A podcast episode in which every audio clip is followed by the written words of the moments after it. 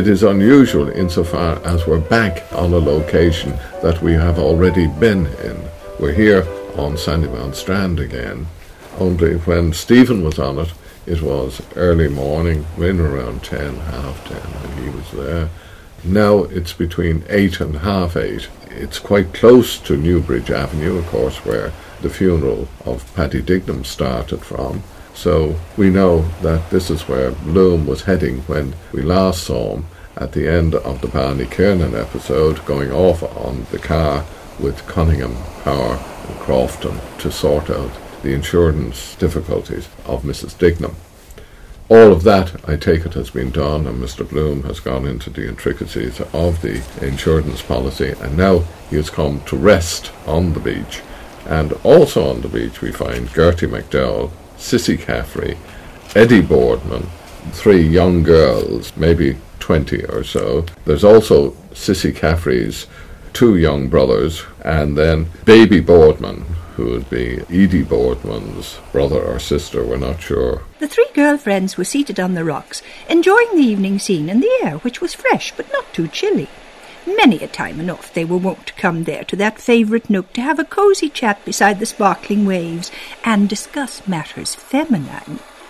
Cissy Caffrey and Edie Boardman with the baby in the pushcar, and Tommy and Jackie Caffrey, two little curly-headed boys dressed in sailor suits with caps to match, and the name HMS Belleisle printed on both. For Tommy and Jackie Caffrey were twins, scarce four years old, and very noisy and spoilt twins sometimes, but for all that darling little fellows, with bright merry faces and endearing ways about them. And in the background, there's a temperance retreat going on in the Star of the Sea Church, and it can be heard from the beach. And then there came out upon the air the sound of voices, and the pealing anthem of the organ. It was the men's temperance retreat, conducted by the missioner, the Reverend John Hughes, S.J., rosary, sermon, and benediction of the Most Blessed Sacrament. Now, today, you couldn't possibly hear anything going on in the church, as people say, oh, Joyce cheated in this thing. But of course he didn't.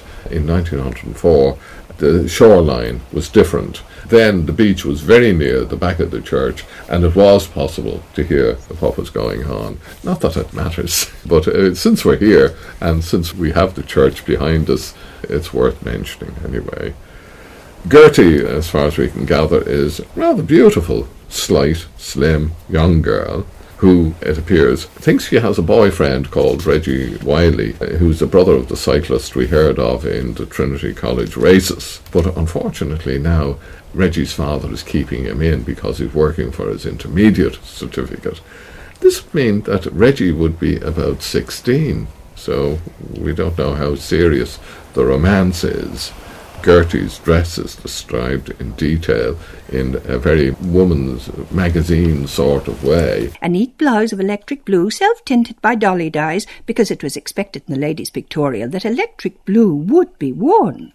With a smart V opening down to the division, and kerchief pocket in which she always kept a piece of cotton wool scented with her favourite perfume, because the handkerchief spoilt the sit and a navy three-quarter skirt cut the stride showed off her slim, graceful figure to perfection. She herself has doubts about Reggie as a suitor and thinks that maybe she'd prefer someone far more mature. Then she pictures herself married as a homemaker.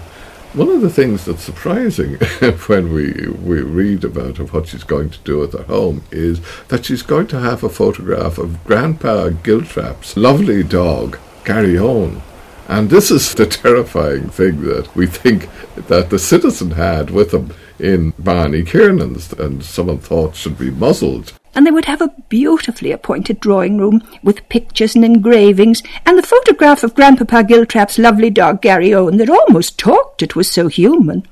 Now the connection between the citizen, the dog and Grandpa Giltrap and all the rest, we don't know. Cissy Caffrey is quite outspoken in her ways and is capable of embarrassing Gertie when she speaks in the hearing of a stranger who's sitting nearby of the baby's B-O-T um and it's loudly enough for the stranger to hear. Gertie MacDowell bent down her head and crimsoned at the idea of Cissy saying an unladylike thing like that out loud. She'd be ashamed of her life to say. flushing a deep rosy red. And Edie Boardman said she was sure the gentleman opposite heard what she said. But not a pin cared, Ciss. Let him, she said with a pert toss of her head and a piquant tilt of her nose. Give it to him too on the same place, as quick as I'd look at him. All the time the temperance retreat is going on in the church, and we hear of Gertie's, she thinks of her father's alcoholisms and what it's like at home. It's not very good, and the litany is going on in the background. Again, in 1922, anyone in Dublin would have been able to recite the litany and would have known exactly what a temperance retreat was. It was trying to get men, particularly, to drink less and it was a series of meetings during the week from Monday to Friday when you'd have a rosary sermon and benediction every evening and then Mass and Communion on Sunday morning. And this was Thursday in that series of events. The young boys are kicking a ball around. Bloom takes it up, throws it back, and it lands at Gertie's feet, who tries to kick it and is very embarrassed when she doesn't. She's getting fed up with the baby crying and feels that the stranger, who later turns out to be Bloom, is looking at her, and she in turn is fascinated by him. He's so foreign looking and he's so sad looking. Till then, they had only exchanged glances of the most casual. But now, under the brim of her new hat, she ventured a look at him, and the face that met her gaze there in the twilight, worn and strangely drawn, seemed to her the saddest she had ever seen. Cissy assembles the children and seems to know that Bloom is looking at Gertie. We don't know. But Gertie then takes off her hat, seemingly to rearrange it, but really to show her fine brown hair to Bloom, uh, and arranges her hat so that she can look under the brim at Bloom without, she thinks, being seen.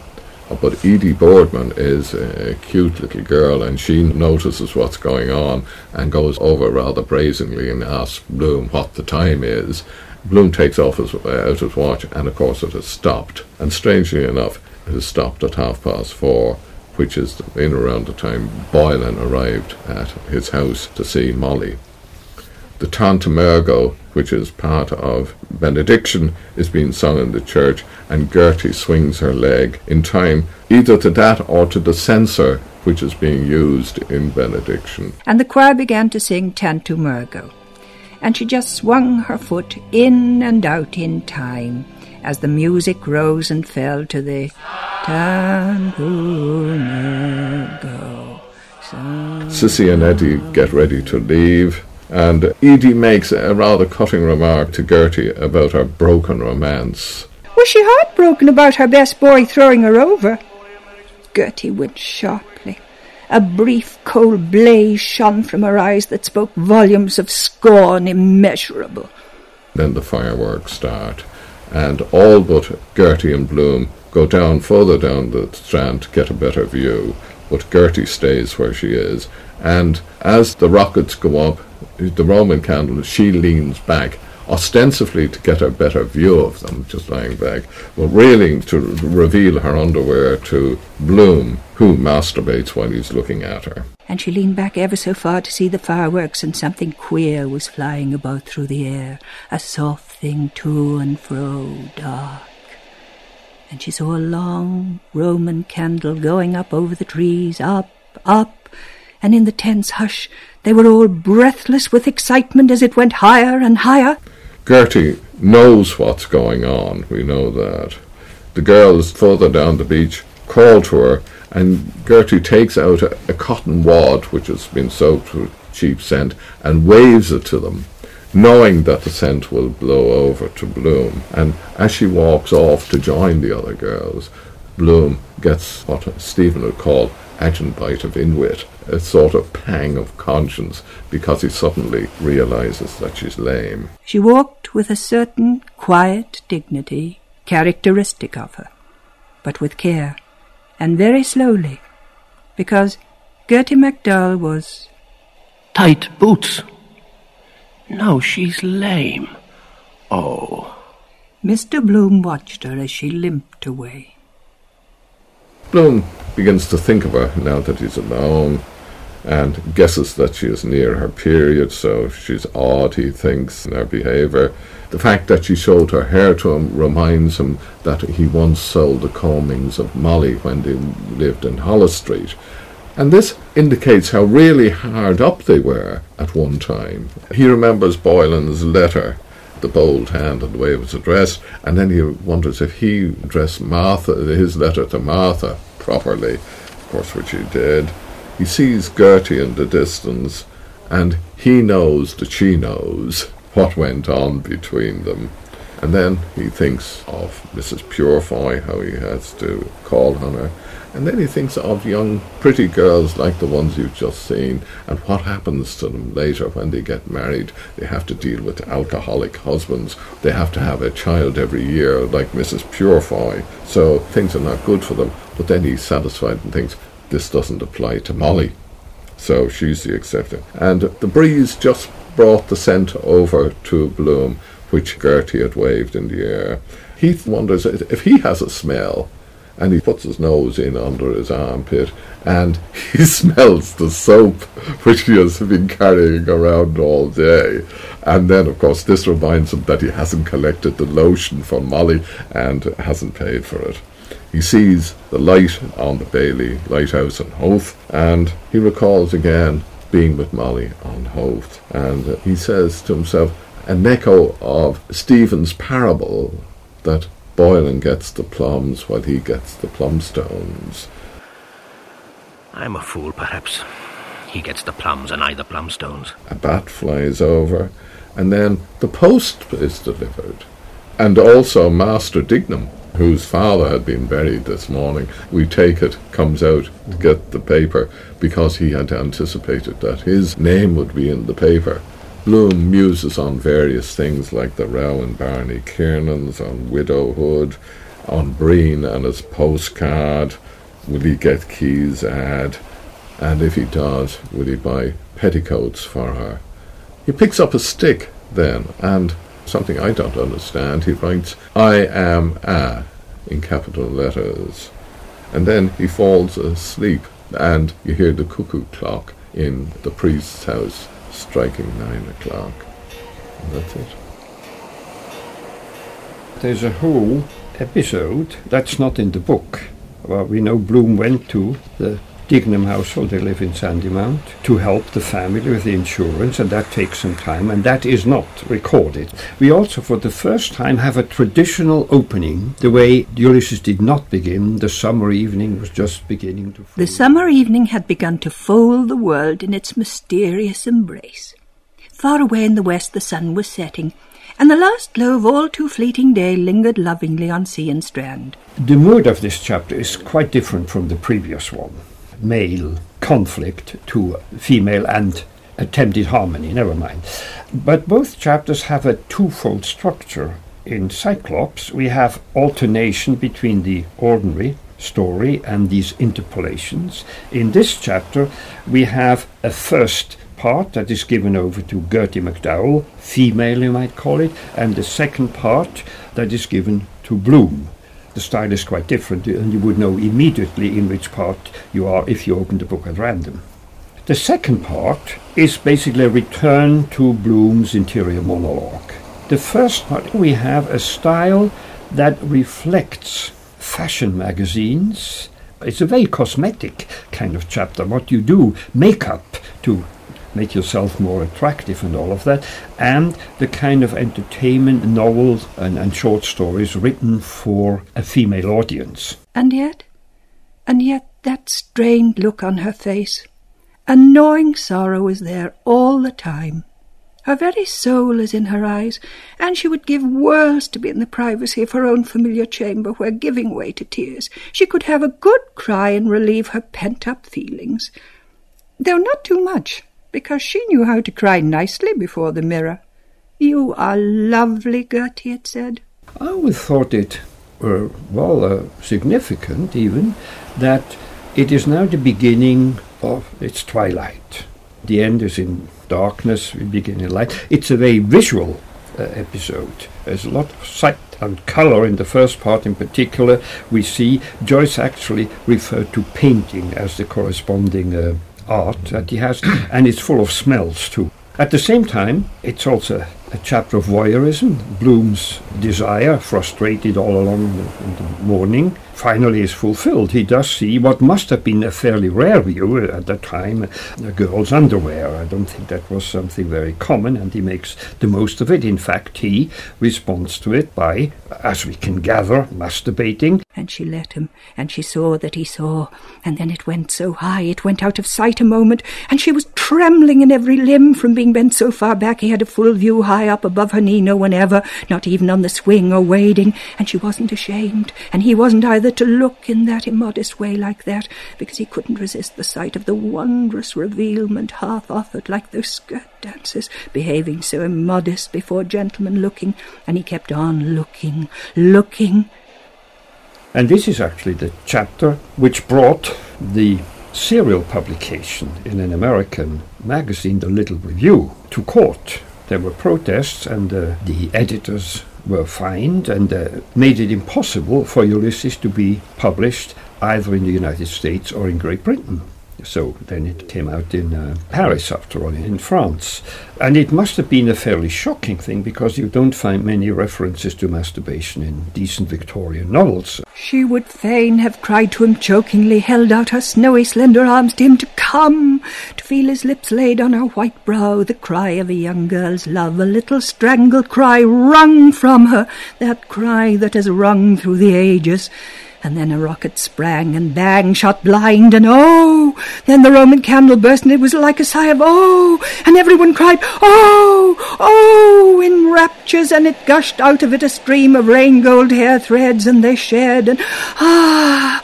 They were all greeny dewy stars falling with gold and oh! So lovely! Oh! So soft! Sweet! Soft! What Joyce said about this when he was asked what happened on the beach between Yeah. Bloom and Gertie, and he said nothing happened. It all happens in Bloom's mind. To my surprise, I, I read that too, and I can't quite. Uh, I accept can't- it. It seems to be out. so much built into. I don't quite know. No. I don't quite know. But I don't see how it could. but- it's a troubling Yes. statement by the author. Yeah? Mhm. yes, Yeah. and uh, Okay. after all, he did write. Yeah. The author doesn't have to be consistent with his book, of course. Those girls, those girls, those lovely seaside girls, all dimples, smiles, and curls. Your head, it simply whirls. They look alright, complexions pink and white. They've diamond rings and dainty feet, golden hair from Regent Street, lace and grace and lots of face, those pretty little seaside girls. Again, we have something that is a parody, if that's the right word, because Gertie, whom, by the way, we saw in a little vignette at the end of Wandering Rocks, mm. Responding to actually the fashion of the ladies in the viceregal carriage, which she cannot see. Here she's seen herself. And she's described in a language that is sentimental, that is full of cliches, that imitates fashion magazines and also the kind of reading matter that was current. Uh, they were often wish fulfillment, uh, kind of substitute satisfaction of very poor who then marry uh, very rich. And he thinks of marriage and he thinks if things had been different, she might now be a lady in a carriage and, all- and all of that. Uh, Joyce, in a way, wastes a lot of uh, words on what you might say a poor girl, and it's in a way funny, but it has a very dark background because it has to do with, as I gather, and you may know this much better, the situation of a young woman from the lower middle classes. Uh, you had to marry a husband, and these husbands weren't often not much to write home about, drunk and other thing. There were very few jobs going really for them, and soon you were past marrying age. And now you have a defect, so she's a very in a very poor, uh, And she comes from an but- alcoholic she comes from an alcoholic household, so there's a really it's very dark. So it's not just uh, surface fun and all of that. She had known from the first that her daydream of a marriage has been arranged and the wedding bells ringing for Mrs. Reggie Wylie, TCD, because the one who married the elder brother would be Mrs. Wylie. And in the fashionable intelligence, Mrs. Gertrude Wylie was wearing a sumptuous confection of grey trimmed with expensive blue fox, was not to be. There's a dark gentleman in the background. At a certain time, you realize who that must be, hmm. and But it doesn't sound like Bloom at the beginning. I mean, this romantic image Yeah, well- of him doesn't conform to what we think Yeah, of it. no, uh, it's again another projection, uh, the opposite one to the one in Cyclops. And here Bloom is projected into the role of the handsome foreigner who comes aboard. That's also a stereotype in, in fiction. But uh, I say, we slowly realize it must be Bloom when they ask Bloom what the time is. And the irony is that Bloom, who is so good at giving factual mm-hmm. information, now finds out that his watch has stopped. But he thought it must be after eight because the sun was set. His voice had a cultured ring in it, and though he spoke in measured accents, there was a suspicion of a quiver in the mellow tones. Cissy said thanks, and came back with her tongue out and said Uncle said his waterworks were out of order. And then the whole second part, with some interruptions, is Bloom meditating. He's relatively calm. The ecstasy has gone. Mm. And we have the longest section of Bloom's interior monologue.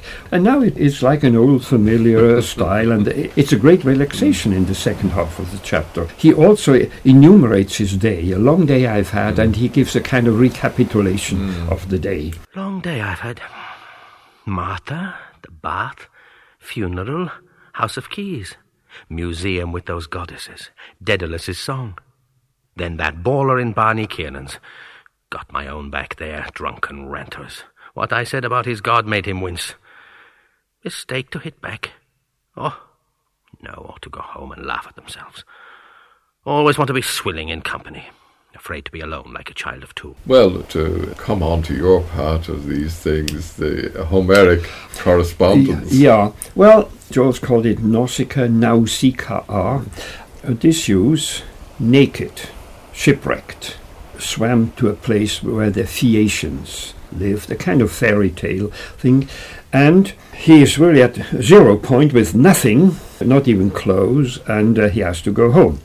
Pallas Athene, who masterminds everything, uh, sends a dream to the princess Nausicaa that she should do her washing, and she tells her father, and they're going to wash on the shore, on the beach.